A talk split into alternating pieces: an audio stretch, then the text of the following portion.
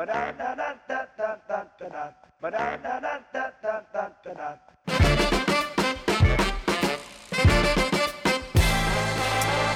ladies, welcome to another podcast by me today, and I'm really honored. I've got um, Jajani Mosthoff with me.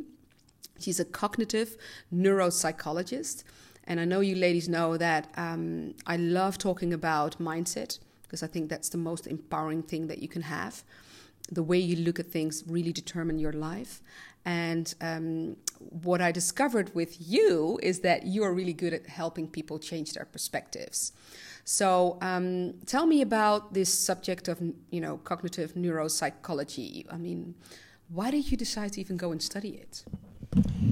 Um, because psychology, of course, is about a human being, about their uh, inner world, about how they perceive themselves. But uh, it's a two-component way of how people uh, see themselves. One way you have your own behavior. Why do I do what I do? um, but also the brain because uh, we only know 20% really consciously and the other 80% is there and it influences us every day in everything we do and there are those beliefs that we have about ourselves that can be limiting and we act upon it so i see people every day acting not the way they say they want to be and who they want to be, but they do it. But why did you decide to go and study it? Uh, I decided to study it because uh, I, I'm adopted from Sri Lanka. I was three years old when I came to the Netherlands, and I grew up in a Dutch family, which was very nice in the beginning. But at one moment, um, I saw everything change because my father was a drunk, and my mother couldn't handle that, and she had her own problems. And I saw them uh, uh, just being the people that they didn't want to be. Um, so they, they, were behaving in a sort of pattern. Patterns, a system. They created their own system in their heads. In their head, but also between each other. They uh, they created their own jail uh, in how they interacted with each other, their own patterns, how they behaved. And it was all with good intention, but it ruined them. Yeah. So you were drawn to go and study this because you you thought it was interesting to see how people can change their patterns, their behaviors, their mindset. Yeah, and to see how how can I help people to break through that because we are so much more than the own prisons that we make for ourselves, and we need to be more. Um, and I thought I I need to understand it first, and once I understood it, I also knew that I had to do something. Uh, I had to help people to uh, be their authentic self, to believe in themselves, to go to um, my parents. My mother always said uh, I'm doing the best I can. And I know she did, but that was just not good enough. Not good enough for herself, and therefore not good enough for us. Yeah, we're going to talk about that later. But what I found really interesting is what did it do for you? How did you find your authentic self by doing this study? What did it teach you about yourself? It taught me that um, I could be more. It taught me I had a professor who believed in me, and he said, I went to him and I said, I can, I think we can change this uh, study. We can do more for people. And he said, Okay, do you have a solution? And it was like, Really, me? Can I be part of the solution? Nobody has ever asked me that because I was always put in my own box because I'm dark colored. Um, some I even had a teacher who thought that I really was not smart. Um, I fought with her a lot of the time and so now for somebody to tell me, okay, but what is the solution? So I jumped on it. And but you had a teacher that didn't think you were smart enough. Was she discriminating you because of your color? Yeah. How she, did she do that?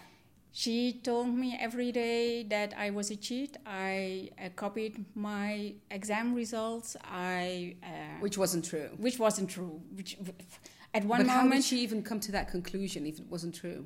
I have no idea. Just by the way I looked. that's uh, that's also the frustrating thing at that moment in my life. People see me, and the, I grew up in the south of Limburg, and they see me and they see a dark colored girl. And so everybody knew who I was, at least that's what I thought. An adopted girl, so she must be very lucky in her life. A girl who um, wasn't, yeah, who had, did not have a lot of money because else she wouldn't have been adopted. She must not be smart then, so else what would have happened to her parents? So, uh, and so she had all these sort of prejudice prejudices that people were putting on you. Yeah, and they put me in a box and they told me who I should be, and I and I every time I thought, well, that's not me. That's not who I am, and uh, I knew that I didn't belong there. So then I thought, well, it's okay to be different because I don't belong here. But with that teacher, it it was really hard because she told me I couldn't be just be the person that I was, a, a, little girl. Uh, How old were you? At that moment, I was uh, 10. Wow. So she basically told a 10 year old girl, you're a liar. Yeah. But then it's really m- remarkable that you went back to that professor, that you actually went to that professor and um, had enough confidence to approach him with your idea of saying that you can do more. Yeah. Because it's such a life defining moment, you know, somebody calling you a liar when you're 10 and you weren't even cheating. No, but at that moment I fought. So I told her that I wasn't cheating, and we got in a big argument. And in, at one moment, she told me, Well, if you don't keep your mouth shut, then you just take your stuff and you go. So I said, Okay, then I don't have to see your ugly face anymore, which was not the best thing to say. I took my stuff and I went out and that felt good in a sense and i was really scared. Yeah. So it was both.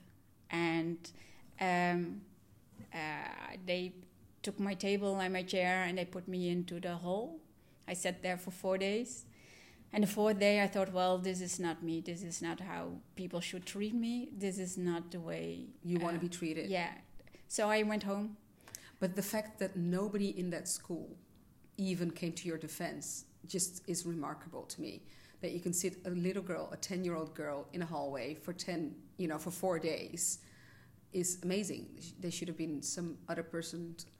There should, there should. And, uh, but then, you know, obviously it has formed you. Yeah, exactly. So that's also when that professor told me, uh, come to my meeting, I want to talk to you. I thought, well, I have to show up. Whatever happens, at least I have to show up and do the right thing and uh, so I didn't know what he was going to say because I thought, well, probably he will tell me to keep quiet and that they are doing their best.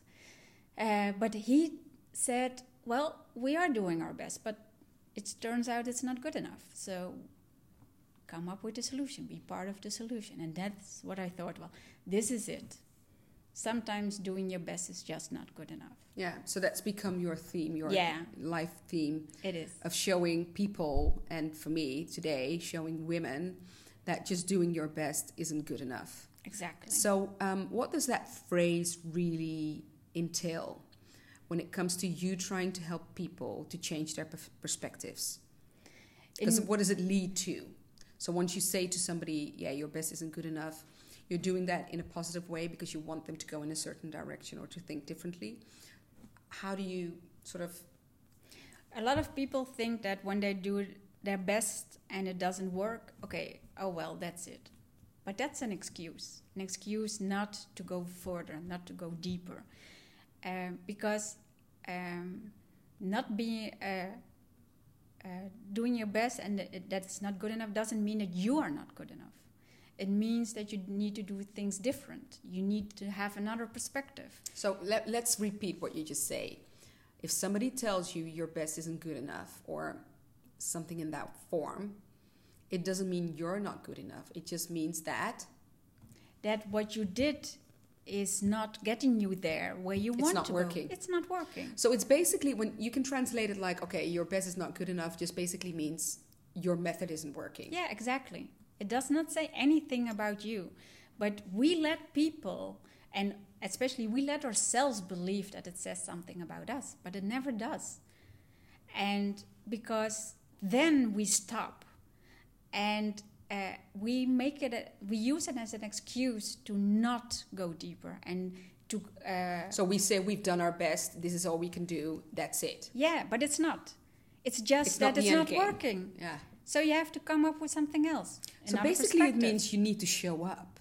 You need to show up, you need to do it, you need to see what's the result, and then you need to real, uh, reflect upon it. Because it's a way that if you use it as a trigger to help people to go on this road of self discovery, go on a road of self reflection, it is, it is what it's doing, right? Yeah. Saying to somebody your best isn't good enough, then you have to really look within and say, okay, so what do I need to change? Exactly. And that's uh, the most important step to take. It's to not stop. It's to say, okay, if it's a fact that what I'm doing is not good enough, what else should I be doing?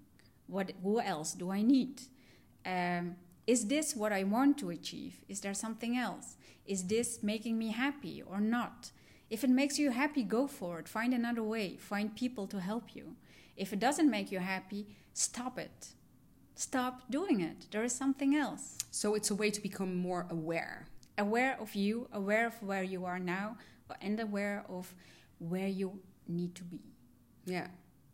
So the the the thing that you said you discovered it, you know, when the professor said to you, "Our best, we're doing our best, but it's not enough," and it's now sort of the theme in your life. What, where else did you see that? Maybe. Maybe it started with your the fact that you were adopted, that your parents did your their best and it wasn't good enough, so they gave you up for adoption.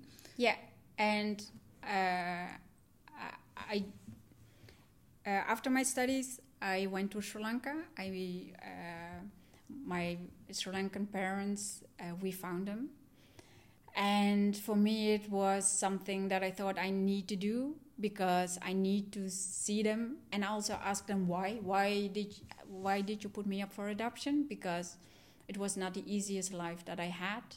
Uh, I was happy, so You mean that the it wasn't the easiest life you had in Holland? exactly. So and So maybe you thought you could have had a better life there. yeah, everybody was telling me you're uh, uh, adopted to have a better life, and then I thought, well, I'm not sure if I had a better life.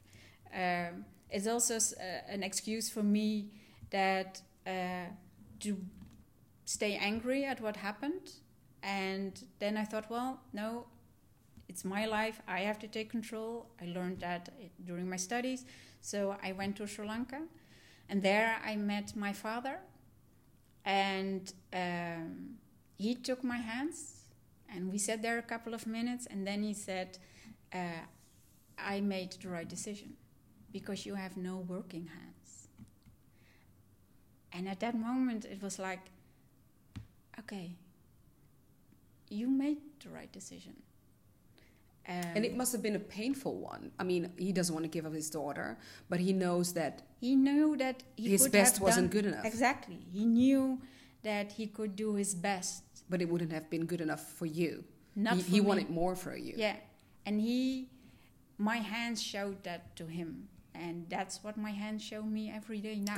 Because you don't have anything on them. They're not working hands. They're not working hands. They're very well manicured. yes, but I don't wear any jewelry because I'm so proud of my hands.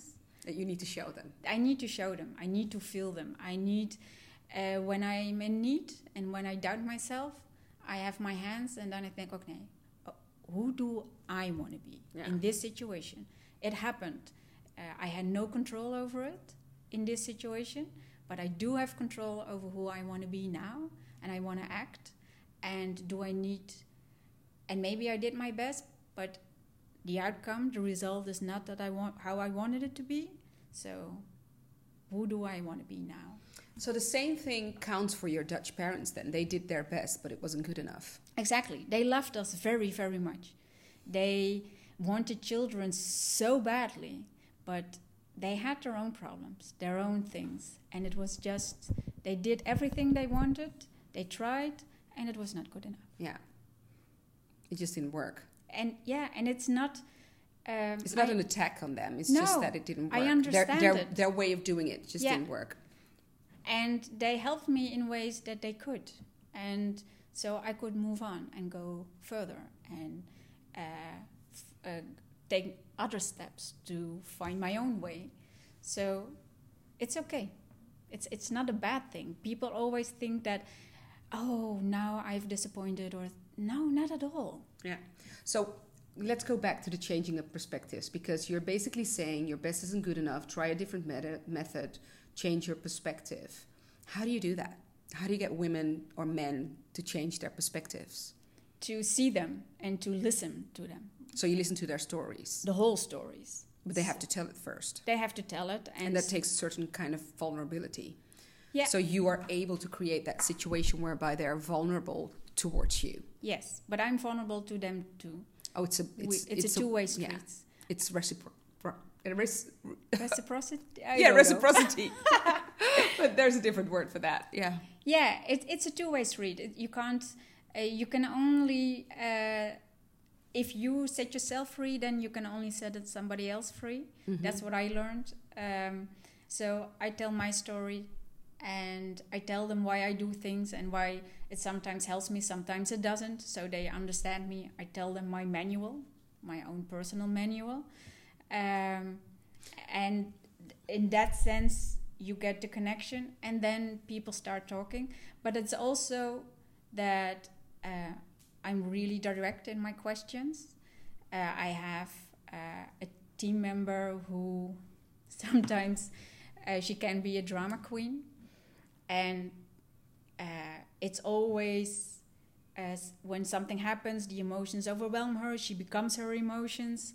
So uh, we had a discussion, and at one point, I told her, "Listen, you are a drama queen, and if you accept that without any judgment about yourself, then we can work with that. You can work with that, because if you know that it's going to be a drama in your head anyway." Then you can also just change your perspective and do something else than that you're thinking now. It will be a drama anyway.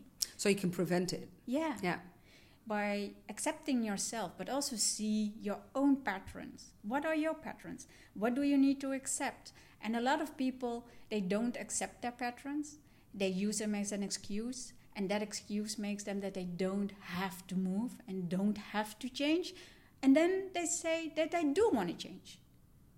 So basically, your best isn't good enough is just a, a different way to tell people you need to change, girl. Yeah. You're gonna have to change. Exactly, because come on, uh, if you every time you want to do your best and you don't, you want to get the same result, okay, but then don't complain about it. Because the That's okay result's not changing. Yeah. But that's okay too. But if you complain about it, then you need to do something. Yeah. Wow. So, um, looking back at this phrase, your best isn't good enough, what would you have, what advice would you give your younger self now, looking back? Let's go back to that 10 year old girl that was discriminated against by her teacher, and how would you handle that differently? Oh yeah. Um, I would have told her, um, "You're working so hard to belong and to fit in, To be accepted, to be accepted, to you're show making a lot of effort. yeah to show people that I was important." And I would tell that You ten are. year old, yeah, you don't have to show it anybody. You are important, and if the other person doesn't see that, that's okay. It doesn't say anything about you, it says something about the other one. So stop trying. Stop working so hard because that's a sign that you need to stop and to step out of it and get yourself out of that equation. Yeah. You don't belong there. Go. Yeah. Stop. So, okay. For me, um, personal branding is about visibility. You know, the goal is to make yourself visible so that people can see your value, can see what you are about. Uh, when it comes to personal branding, obviously you're a very successful businesswoman. You've got your own company, you go to different companies. Um, what lesson have you learned? when it comes to visibility and Oh, um, for instance, you've got a lot of clients that you work with. Now you've merged with a different company or even bigger than before. yeah, we doubled. It's something that I'm really proud of.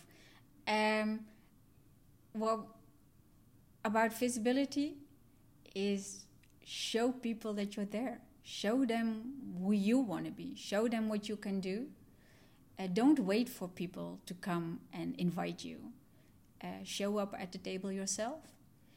Uh, tell people how you want to reach it. Tell them your ideas, uh, even if they don't ask you. Um, and some po- important things are, and that I already learned during my studies. Uh, your coworkers don't need to be your friend. Wow. So your co-workers don't need to be your friends. Did you hear that, ladies? not at all. They're not your friends. You already have friends. It is possible for you that coworkers can become your friend, but they're not. They will not be your friends.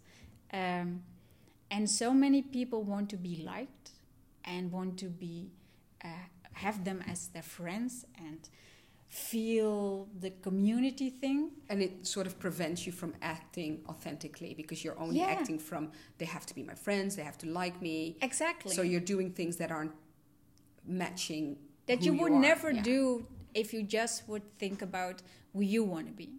And um, to be honest, if you're at the right place in your work, then whatever you do, as least as long as it's authentic to yourself, you will be appreciated. You because you belong there. If you're not appreciated, then you need to go or to find another role or Find your different tribe. Exactly. But they're not your friends. They never will be in that sense. Um, they never promised you that, I think, when you uh, signed your contract. So why did you think that it was a promise that, that you have to uphold? Yeah. And It's I, like I think that's such a female thing to do. ah, I have a lot of women in my company, and that's one one of the first things on in the onboarding process. We tell them we're not your friends, but we are the people that want to uplift you for you to become who you are. But we can only do that if you tell us who you want, who you are, and who you want to be, and that you're honest. Yeah. Because else we can't be. Well, people aren't honest. I mean, how many women I speak to that don't know who they want to be or don't even know what they want? So you need to answer those questions first. Yeah. But to me, asking those questions also has to do with my final question to, do, to you, which is what do you think is your purpose? Why are you here? So as soon as you can figure out why you're here, then you can also determine more of what you want. Yeah, but uh, your purpose can change. So it's not set in stone. A lot of people also think that I uh, study this, so I need to be doing that. Um, but your purpose can change. You grow up, you become more experience in life, things can change. But uh, asking you the question, what makes me happy? And why do I do today what I'm why is it that I'm doing this? Uh, follow your heart. You already know. My Sri Lankan father, when I asked him, um, I'm here to ask you, who am I? Because I, I'm not sure who am I because I missed three years and uh, all the nonsense that I made up in my head. And then he said, You're already doing it. There are st- there is stuff that you that already uh, already makes you happy, um, that gives you energy, that goes really smooth. Uh, you're already doing it, only you're not acknowledge it. And uh, I know for sure that every woman has that, and we're too afraid to acknowledge it, let alone act upon it. So what's your purpose? My purpose, letting people become themselves, their true selves, to give them another perspective, to give them uh, a perspective that they can think, oh wow, that's what I can do myself, and I can take it, and tomorrow I can do it different, and set yourself free. Just be you. Yeah. There's nobody else. I, I'm keep, I keep thinking of this song um, by Sting in the 80s, Free, free, set them free. Yeah. it was a song that said, um, if you love someone, set them free. So basically, if you love yourself, you need to set yourself free as well. Exactly. But that's the only thing. If we would do that, imagine how happy you are, how happy everybody is. And then we would not dare to damage other people because then we're happy. We don't have to. When we're happy, we don't damage other people. When we're happy, we don't damage other people. We're going to leave it with that. I like that ending. Thank you so much for taking you know, Thank you for time out of your uh, busy schedule to join me for this talk. And there's going to be more of Jajani because she's um, going to be talking about this subject um, on the 25th of July um, at the Network Academy event. So Yes. if you want to hear more, come and join us. Okay, ladies, see you then. Bye bye. Ba-da-da-da-da-da-da-da. Ba-da-da-da-da-da-da-da-da.